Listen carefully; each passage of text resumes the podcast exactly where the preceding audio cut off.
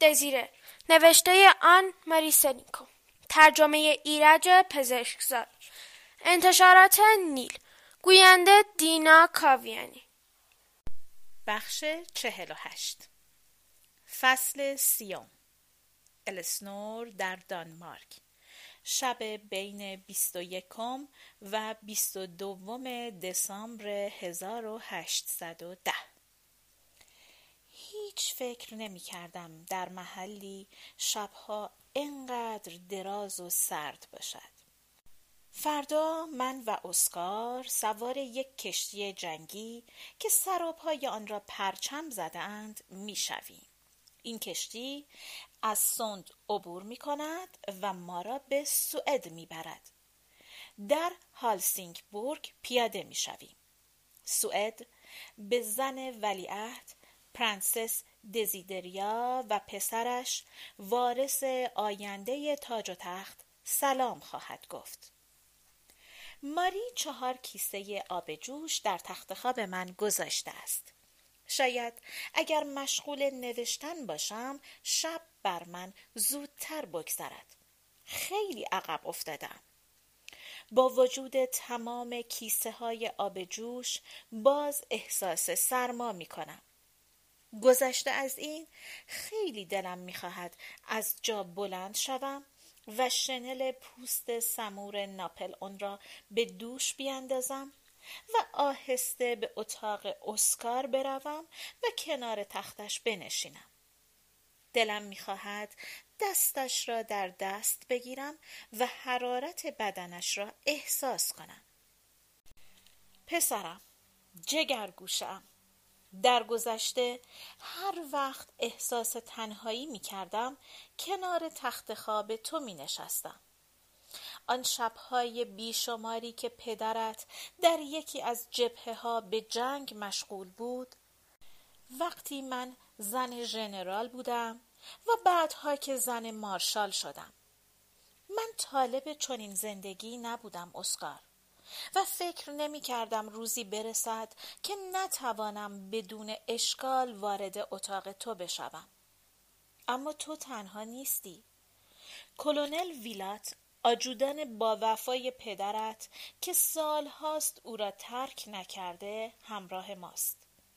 پدرت به ویلات دستور داده که تا رسیدن به قصر سلطنتی سوئد در اتاق تو بخوابد.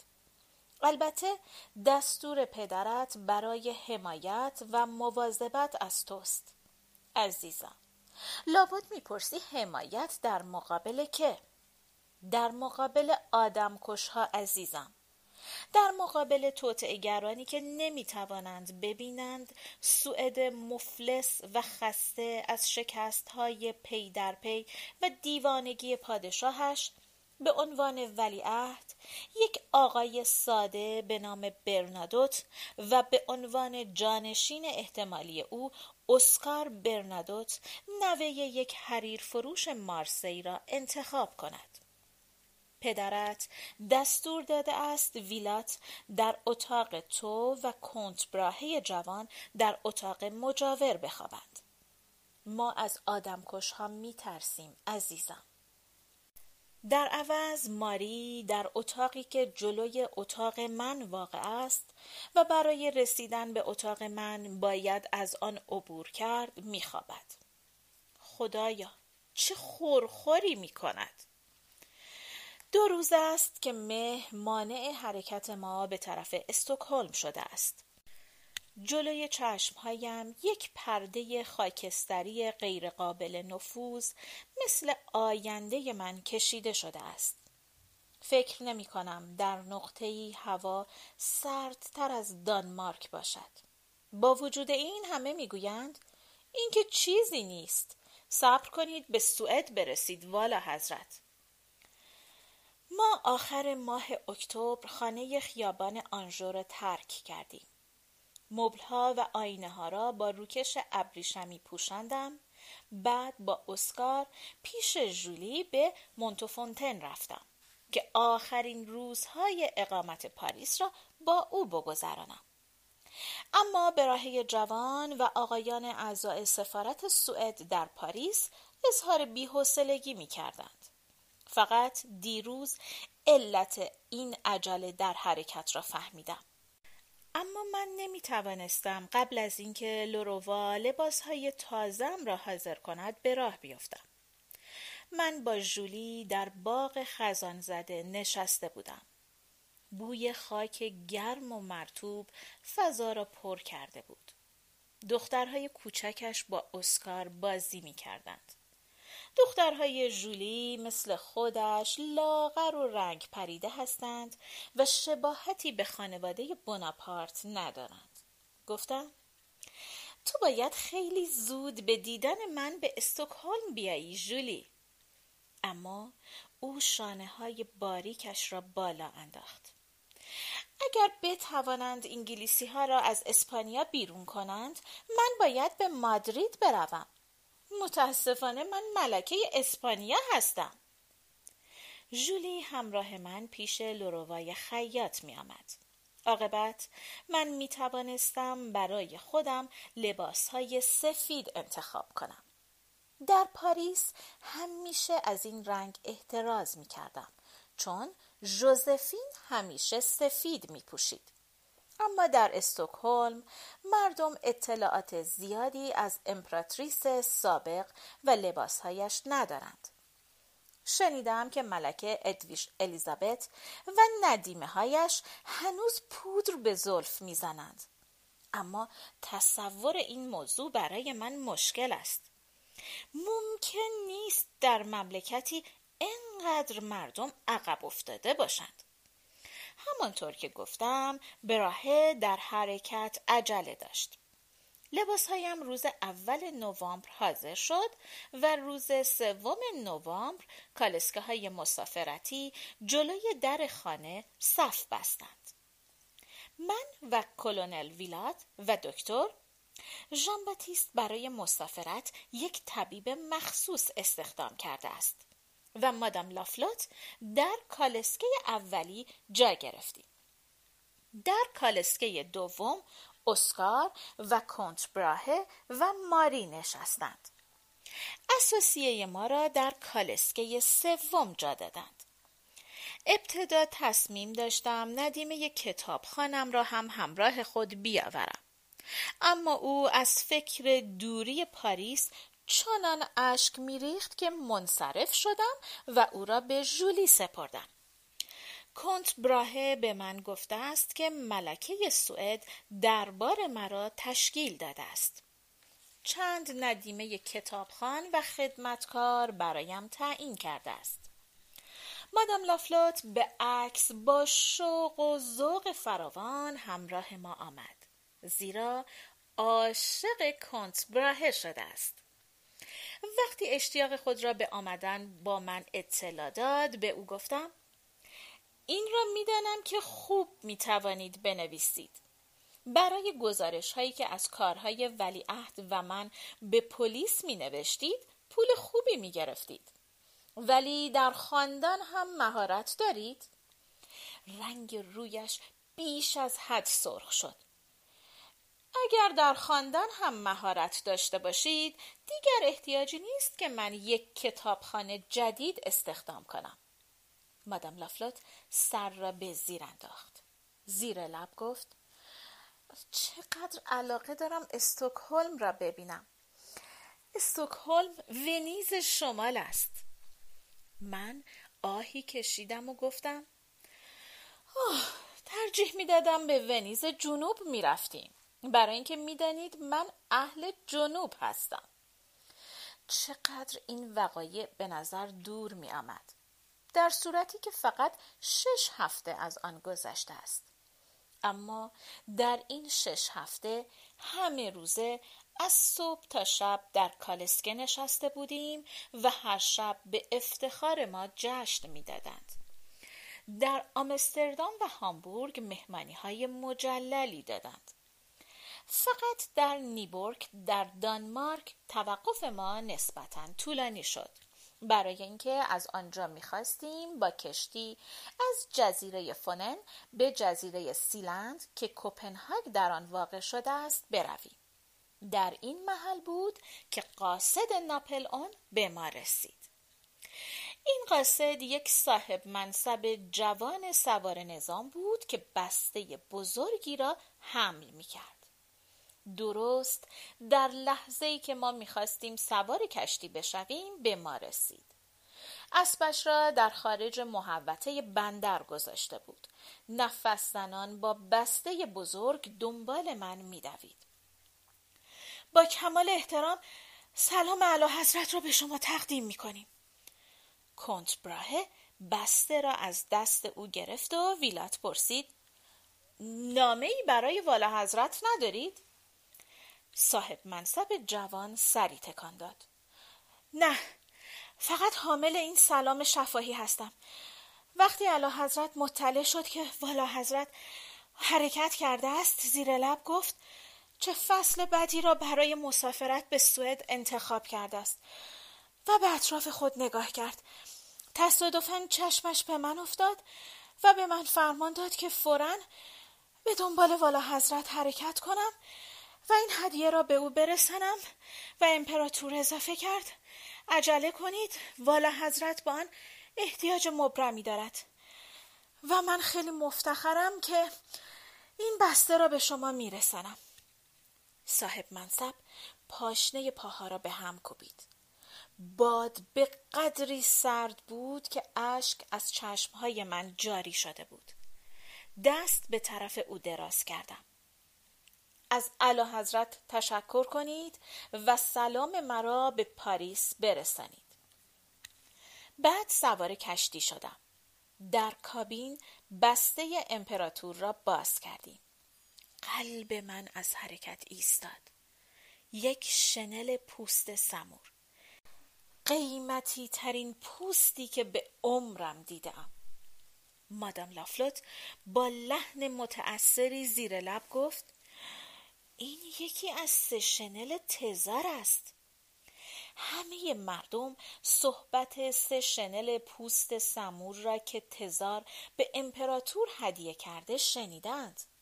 امپراتور یکی از آنها را به ژوزفین و دومی را به عزیزترین خواهر خود پولت بخشیده است. و سومی سومی روی زانوهای من است. من واقعا احتیاج مبرمی به آن دارم. اما باز مانع نمی شود که احساس سرما بکنم. شنل های جنرال ها در گذشته مرا بیشتر از این گرم می کرد. شنل ناپل اون در یک شب طوفانی فراموش نشدنی و شنل ژان باتیست در یک شب بارانی پاریس. آن شنل ها مثل شنل های جنرال های امروز مجلل و خوشدوخت نبود اما اونیفرم های جمهوری جوان و پیروز بود. از نیبورگ تا کورسور سه ساعت در راه بودیم. حال مادام لافلوت منقلب شده ولی نگذاشت کنت براهه به پرستاریش مشغول شود.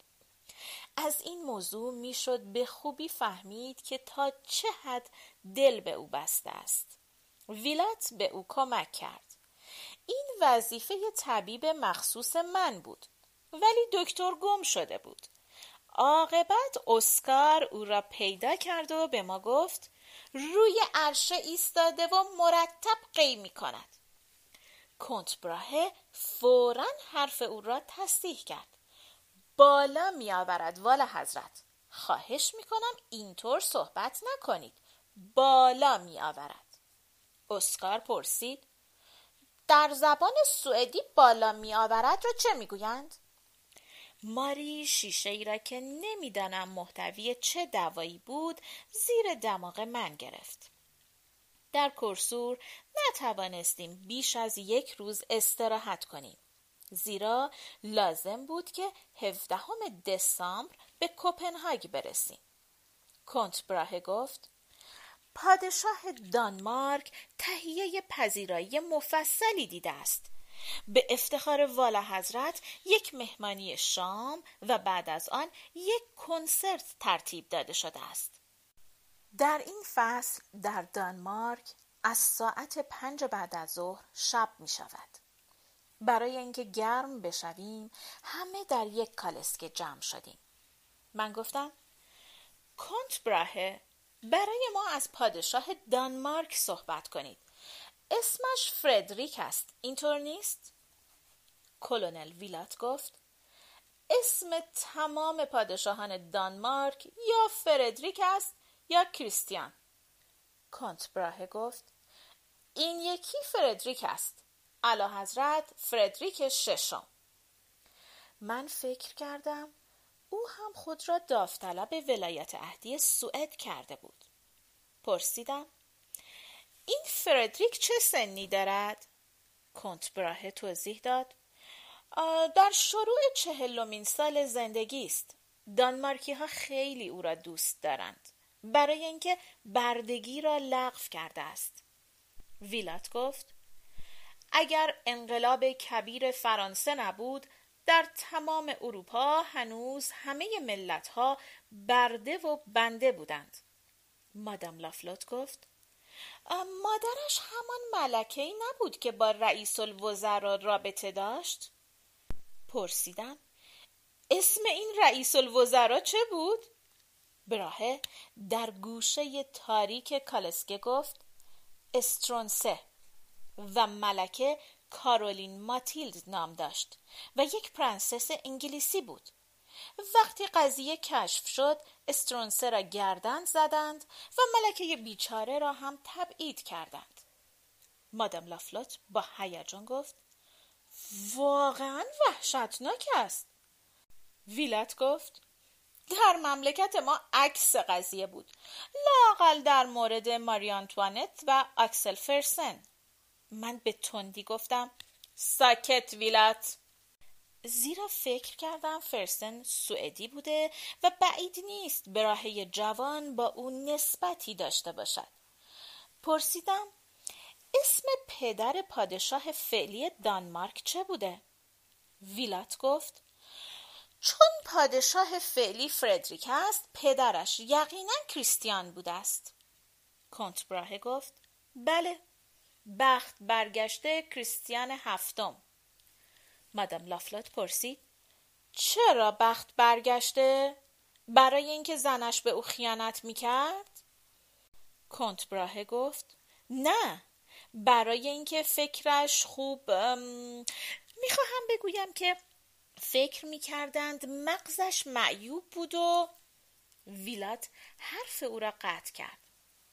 به قول ناپل اون مخبت بود مادام لافلوت گفت پس فقط خانواده واسا نیست در دانمارک هم من به تندی گفتم خانم شما موقعیت را فراموش می کنید.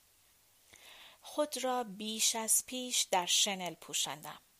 یک فکر در مغزم پیدا شده بود.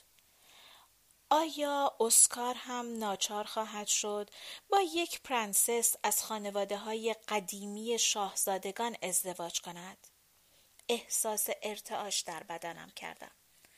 مادام لافلوت گفت ما باید توقف کنیم و برای کیسه های والا حضرت آب جوش تهیه کنیم.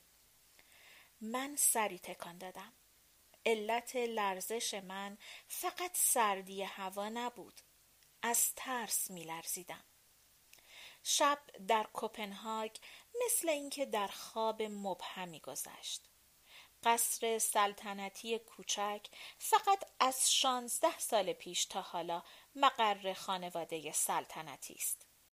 در نور مشعلها امارت قشنگ و دلپذیری یافتم. از سرما و خستگی خشک شده بودم. ماری شروع به ماساژ دادن پاهایم کرد و ایوت به آرایش زلفم پرداخت. یکی از پیرنهای شبنشینی سفیدم را به تن کردم و از حال اسکار جویا شدم. ماری گفت که نمی‌تواند چشمها را باز نگه دارد. گفتم پس اسکار باید برود بخوابد. ماری برای رساندن فرمان من خارج شد. اما چند لحظه بعد کنت براهه تقاضای دیدن مرا کرد و با لحن آرامی گفت هر طور شده باید ولیعهد آینده در مهمانی حاضر شود من عصبانی به او جواب دادم در دربارهای قدیمی شما هیچ ملاحظه سلامتی اطفال را نمی کنند و برای همین است که اغلب پادشاهان شما مخبت می شوند. کنت براهه جواب نداد ولی نگاه ملامت آمیز خود را به من دوخت. ناچار گفتم لباس بچه را تنش کنید. دستور بدهید اونیفرم نظامی سوئدی را که شوهرم برایش فرستاده به او بپوشاند وقتی لباسم را پوشیدم و کاملا حاضر شدم ماری یک جام شامپاین به طرف من دراز کرد آن را خالی کردم ولی غم زائل نشد پادشاه و ملکه دانمارک نسبت به من خیلی مهربانی کردند هر دو فرانسه را بسیار خوب حرف می زدند. در تمجید و تحسین امپراتور فرانسویان خیلی مبالغه می کردند. پادشاه از من خواهش کرد که روز بعد به تماشای خرابی هایی که بر اثر بمباران کشتی های انگلیسی به بار آمده بروم. من هم به او قول دادم. سر شام پادشاه تکرار کرد که او هم مثل ناپل اون معتقد است که انگلیسی ها دشمن ارسی مشترک آنها هستند از دهانم پرید مگر مادر شما یک پرنسس انگلیسی نبود من قصد نداشتم حرف زننده ای بزنم ولی به قدری خسته بودم که هرچه در مغزم میگذشت بر زبان می آوردم. پادشاه با شنیدن کلمه مادر در هم رفت. نگاهم به اسکار افتاد که نیمه خواب مشغول خوردن شربت بود.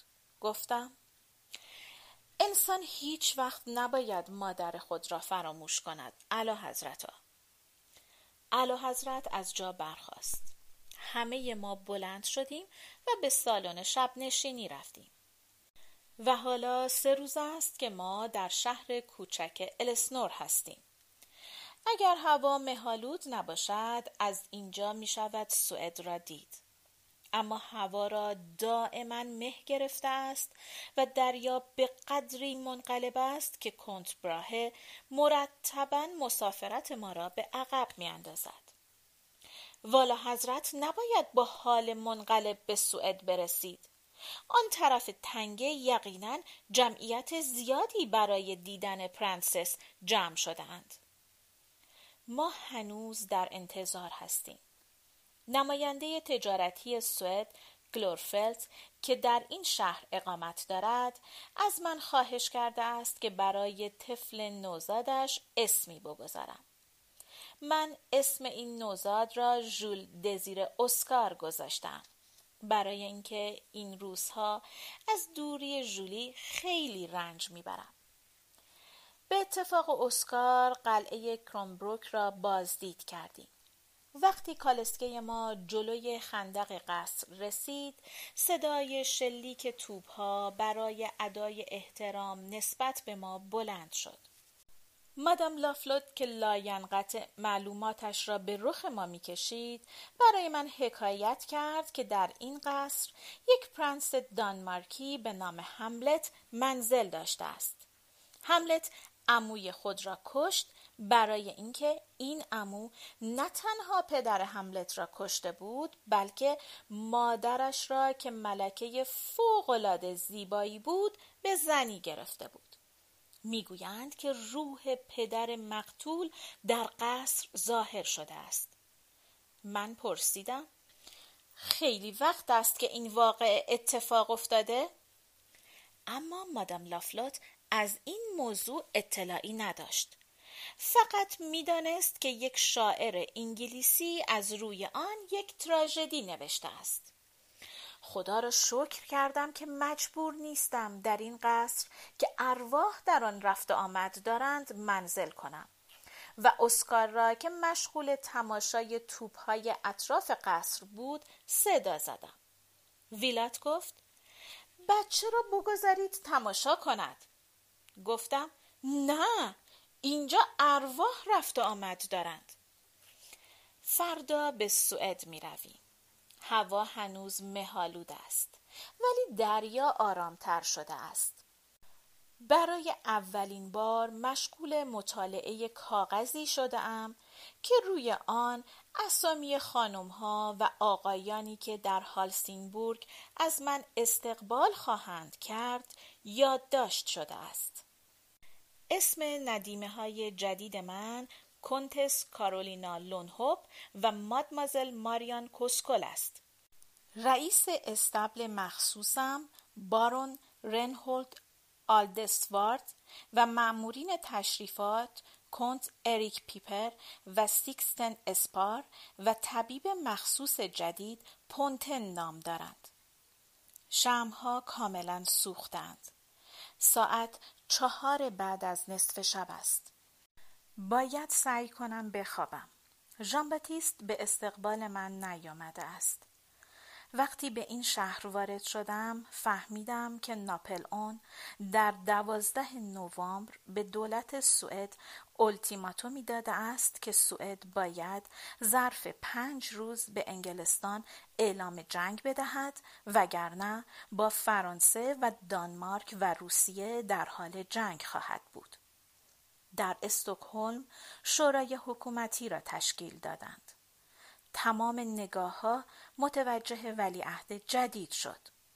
اما ژان باتیست اعلام کرد آقایان خواهش می کنم فراموش کنید که من در فرانسه متولد شدم و عزیزترین کسان من در دنیا هنوز در ید اقتدار امپراتور هستند. من مایلم در این شورا شرکت نکنم تا حضورم موجب اعمال نفوذ در تصمیم شما نشود. حالا می‌فهمم که چرا این آقایان اعضای سفارت سوئد عجله داشتند که من و اسکار در حرکت عجله کنیم. شورای حکومت سوئد تصمیم گرفت به انگلستان اعلام جنگ بدهد. روز 17 نوامبر سوئدی ها به انگلستان اعلام جنگ دادند. اما کنت براهه که با چند نفر از سوئدی ها راجع به این موضوع صحبت کرده به من گفت والا حضرت ولیعهد یک قاصد سری به انگلستان فرستاده و از انگلیسی ها خواهش کرده است که این اعلان جنگ را به منزله ماستمالی تلقی کنند. سوئد مایل است به تجارت با انگلستان ادامه دهد و پیشنهاد کرده است که بعد از این کشتی های انگلیسی که وارد بندر کوتنبورگ می شوند بیرق آمریکا را بلند کنند. من برای درک تمام این قضایا واقعا ناچارم مغزم را شکنجه بدهم. ناپل اون می توانست من و اسکار را به عنوان گروگان نگه دارد. اما مانع حرکت ما نشد و از این گذشته برای اینکه من از سرما زیاد ناراحت نشوم یک شنل پوست سمور برایم فرستاد. ژان باتیست به عکس از اعضای شورای حکومتی خواهش می کند که به فکر خانواده او نباشند. سوئد برای او بیشتر اهمیت دارد. سوئد برای او از همه چیز دنیا مهمتر است. از هر طرف میشنوم که سوئدی ها با صبری انتظار بچه ما را می‌کشند. اگر اسکار تنها خوابیده بود می توانستم در این لحظات وحشت برای دیدن او به اتاقش بروم. من با این عجله در میان مه و سرما به سوئد می روم که پسرم را به آنها تحویل بدهم. و حتی مطمئن نیستم که در آنجا خوشبخت بشود ولی عهدهای آینده معلوم نیست خیلی خوشبخت باشند